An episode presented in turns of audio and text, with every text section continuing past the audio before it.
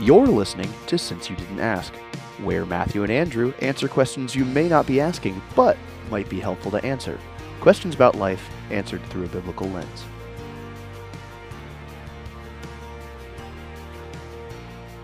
Welcome to Since You Didn't Ask. I'm Matthew and here with Andrew. And uh, Andrew, this episode is going to be one on a question that, from what I understand, is um, a common discussion in the McNeil household. Um, All right. Uh, so the question revolves around the concept of nature versus nurture. Um, are human beings more formed into who they are because of their nature or because of how they've been nurtured, the environment that they have have been in. And um, there's definitely some biblical and theological wrestling to do with this question, although the world talks about this question. Yeah. It's a secular question as well. Um, but I guess just to start, I'm curious, what do the Andrew and Aaron discussions sound like when this topic comes up? Okay, so I'll, I'll set a little bit of context. This almost always comes up in terms of sports and like, is natural talent in sports a thing? Um, and I, I am pleased to announce to you. This is there's an announcement here. Yeah. Um, Breaking I, news. I, th- I think that we've reached a, an agreement in our house really? after almost a decade of, of being Okay. married. Um, so that we go back and forth on, you know, yeah. So do you do are there certain people who pick up a football or baseball bat and they're just naturally hardwired to be amazing and other people aren't and this kind of came up if if any of you are familiar um, there's kind of the idea of this 10000 hour rule that to be a master at something you have to input 10000 hours um, This is from Malcolm Gladwell's book Blink. Right. So, um, yeah, we go back and forth on that. So here's where we've landed, and I do think there's some the- theological things you can get into on this that are interesting. But we've landed um, anything that's related to directly related to genetics, like size, height, uh, things like that. I, what are you going to say? Like God, God writes your DNA. You can't. You know, if you're eight feet tall and you can dunk really well, I okay, there you go. But things that are skill based seem to us to be much more related to uh, what would that be? Nurture, that you practice it and develop the skill. But where where nature comes in, I'm gonna mix those words up. But where where the uh, inherent side comes in, we've we've seen even with our own kids, some of our kids will pick up a baseball bat and swing it three times and then walk away and go to the next thing. But we have one kid who will sit there for three hours and do it over and over and over again. So we would say God seems to wire your desires, but the development of the skill happens with repetition. So I'm not buying it. Go ahead. Um, so I'll let you be wrong. even you're suggesting that if when I was like a toddler, hmm if I just was practicing over and over singing, hmm that I could sing as well as Pavarotti. I think that you could develop certain skills. I don't know that you could. But why would he be so much better than me? I don't like when you drive me into a corner like this. the answer I was going to say that I don't like is there are certain there are certain qualities about certain people uh, that are unteachable. Wow, I really worked myself into a corner there. Um, so I think we can say I would argue that there's obviously a both um, to this. yeah, yeah. Um, and I don't know if I just set you guys back another ten years to go wrestle with No, this. I think that fits within my my paradigm on this. All right. Um, where this gets particularly dicier is when we start translating the question to personality and then character traits. Hmm, okay. Um, and start thinking in terms of um, determinism.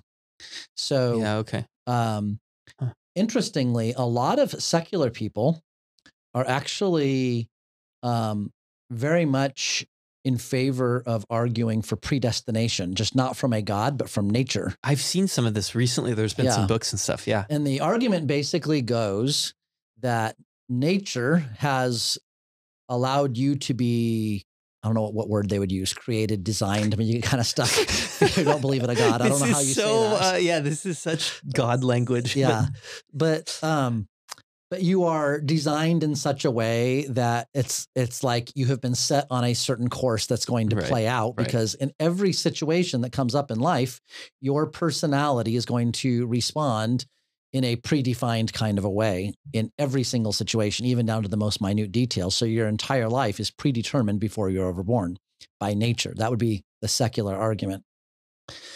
Um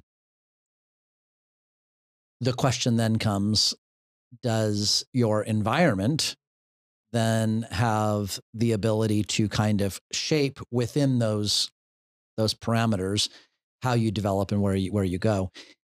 And now you introduce the god of the bible into the equation and and Hmm. how are we to think through those things eh, Wow. um saying okay this is in the context of of god has god how has god designed you and how does your and how does that relate to how you develop in your character in your personality ultimately even in your following of him Hmm. versus your environment and what what's around you so i've rambled on on that a bit um, but i'm just curious as to your response Okay, so I don't know if this. Um, I, yeah, I don't know if I'm going to unravel my own theology right now. Uh, so in my mind, there's a way that that God is both entirely sovereign over every molecule, and and in a sense has has predetermined all things, and at the same time there is a a bounded freedom that humans have. Um, I would want to hold on to both of those because I feel like you see both in the Bible. Um, and I think the Bible actually gives you a way to have that that that the um, atheistic systems don't. yeah i would agree with you so can you Yeah, put take that into normal? can you take that any further Yeah. Well, I guess where I would go with that. Oh man, I'm I'm kind of having a hard time fleshing it out, but let me give it a shot. If you rewind all the way back to Genesis 1 and to the way God structures and creates the world, he puts man as his image, which um, in that context is sort of like as his agent, as his his his worker with the raw materials of the earth to to do things with it. And he gives man a degree of and again, I don't know if my wording is exactly right here and how I would parse this out, but he gives him a degree of freedom within which to work within his world. Um, and I think that gets practical for us in that um, how we don't have to parse out all of the nature nurture thing in, when we're choosing a job or choosing a um, you know a path in our schooling. But I think God has given a genuine call that we would work hard in the callings that He's given us in way it, to honor him, but work hard in ways that um,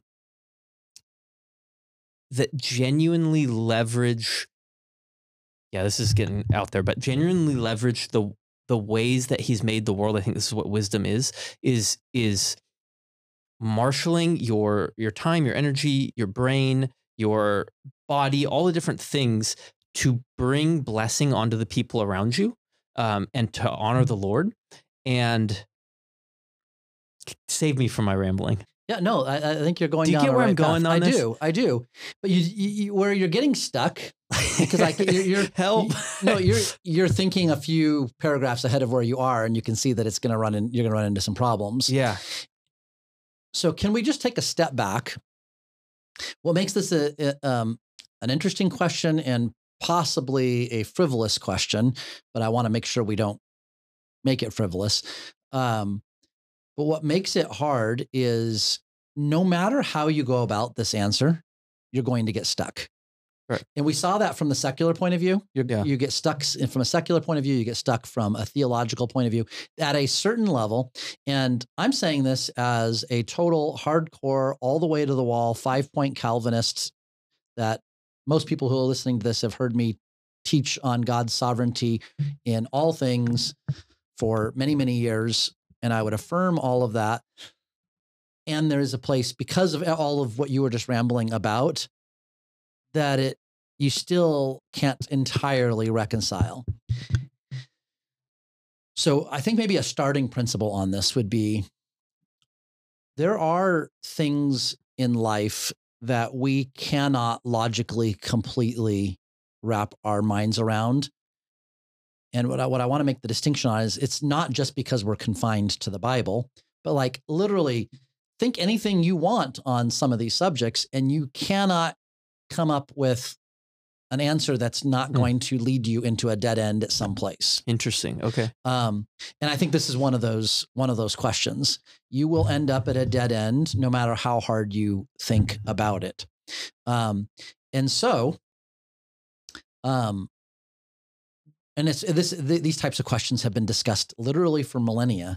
And Right, by yeah. the greatest of philosophers, and they spin in circles and go around on it. Um, and so when we when we come up against questions where there are absolute dead ends, like no matter where you go, then you're compelled to say there has to be something above all of this that makes sense of it. Okay. Otherwise, how could the universe like operate with any type of of um, logic True or contradiction. Yeah. Yeah. Yeah. how does it it has to work out in some way or it would all fall apart and since there's no way to understand it entirely all the way to the nth degree we can understand it at certain levels but all the way to the nth degree then we i, I think it's actually an argument for the reality of god Sure. Um, okay. and within that Huh. then there is a little bit of a of a of a testing testing i don't know if that's the right word but a place to say am i just going to go with what god says? Mm-hmm. and even if i can't unpack it in every in every way i'm just going to believe what god says because that's what he says and he's god and i'm not. And so i think on these types of questions that's where where um, we get we get pushed to. And for those who get really uncomfortable and there's probably some who are already listening to this that have their blood pressure up or have turned this off by now um, but i think what causes that is like uh, um, there's something in us that says we have to master this and be Mhm. on top of it. And maybe some people think, okay, I've got it all, but there's, I know there's levels that they haven't Right. gone to. So now I'm rambling, but my point would would be, um, if I was just to give my bottom line, God has created us in certain ways and God is entirely sovereign and he's sovereign over how he has created us and he is sovereign over our environment and over the circumstances of our lives. And somehow within that, we operate with a certain level of autonomy. We are born with that autonomy compromised to where it is 100% self serving. Mm-hmm. And so we are only capable of autonomously sinning Right. until God supernaturally intervenes in our lives and changes our hearts. And and that is a, a heart condition, just to clarify for people that are listening. The does, the autonomous side is not you're sitting in the chair, your legs are broken, and I tell you to get up. Right. It's you're sitting in the chair, you're perfectly healthy, I tell you to get up, and you say no. I love the chair too much. Yeah, yeah. So I can't get up because of my love for the chair Right. We love ourselves so much that we 100% of the time choose what pleases us. to make ourselves God. yeah. Um, and so when it comes back to this this nature versus nurture, we are born with a certain nature that is sinful, self-serving, that is entirely self-oriented, and that is the condition of every human being. And so in that sense, it's not the environment that condemns us to hell. It is 100% our nature. We're born with a sinful nature, and we need a new nature. And that comes because God interferes with our free will Mm-hmm. gives us a new heart to where we can actually see and understand that he's better. On the flip side, is that God accomplishes that through means. This is where Romans 10 comes in Yeah. that unless somebody preaches, unless that the content of the gospel is communicated and your new heart understands it, you're not going to have that new nature.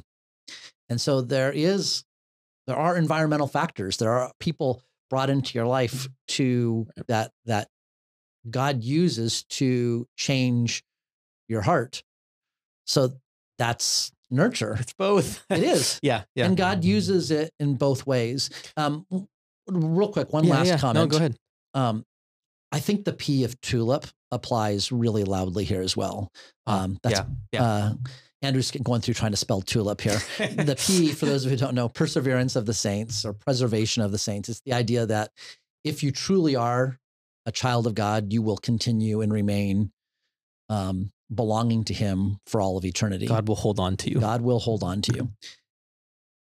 I, I've been, we, you've brought this up before. I've been like locked in on just that theme for most of my adult life. Like I, I'm drawn to that because Yeah. I, I, I feel the the other side of it, and I just know it. I, I, I know it's God holding on on to me. So, is that a nature or nurture kind of a thing? I would, I would want to think of that in terms of it's a nature thing in that I've been given a new nature, a new heart that genuinely wants to treasure the Lord. But I am so radically convinced that it is such a nurture thing equally. As in, he brings circumstances to. He he brings suffering, he brings pain, he brings discipline. yeah. He brings he get he puts you in the church. I I've preached on this before that I believe that the church is maybe the primary holding on mechanism that God uses. Maybe. Um, well, I would I would allow that um, sometimes it is suffering becomes the primary holding on, or Okay. maybe it, it, it- I think the other big element um, that God has designed is often not the case, but is supposed to be is the family. Yeah. um, yeah. But those would be the those would be the categories of that I'd put into the the the nurture the the environment. God's nurturing our Yeah. souls to hold on to us through the church, through the family, through suffering, through His discipline, and through a myriad of other circumstances. Yeah. But those would probably be the the big ones that come to mind. Um, so there, there's my rambling. No, I, I was just the last thing I was going to maybe add on this is this gets really, really, really practical when you start to understand your growth um, in the Lord and your spiritual maturity in these terms, where you start to realize, um, or or even your your evangelism or whatever. There- you'll see this everywhere once you start to see it. But this interplay between God is completely sovereign, and yet if I sit and do nothing, nothing happens. And so those two together, and earlier you were talking about uh, the means that God uses or the tools. Um, you know, my my neighbor say is is um, you know going to come to know the Lord. I don't know this, but you- know, let's pretend.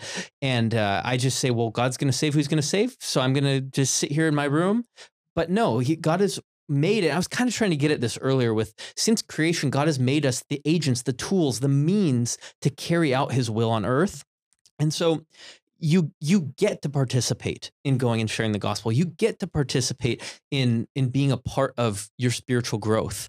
Um, and yet at the same time, in all of that, it's God that gives the desire. It's God that gives the growth. It's God that opens the eyes. It's God. It's it's all God. And yet you are invited to play some meaningful role. and that's the part where it's I, I, you you hit that dead end. Yeah. Like okay, I can't explain it any further than that, but I'm going to trust what God's word says. Right. Um, I was talking to somebody the other night, um, and um, I gave them a high five because the question was, um, when we get to heaven, will there be will we have physical Bibles? And it's very rare that somebody asks a question that I've never been asked before, and that was one of them. Um, and so that was an int- interesting discussion. But in that context, talking about, well, what's heaven going to be like?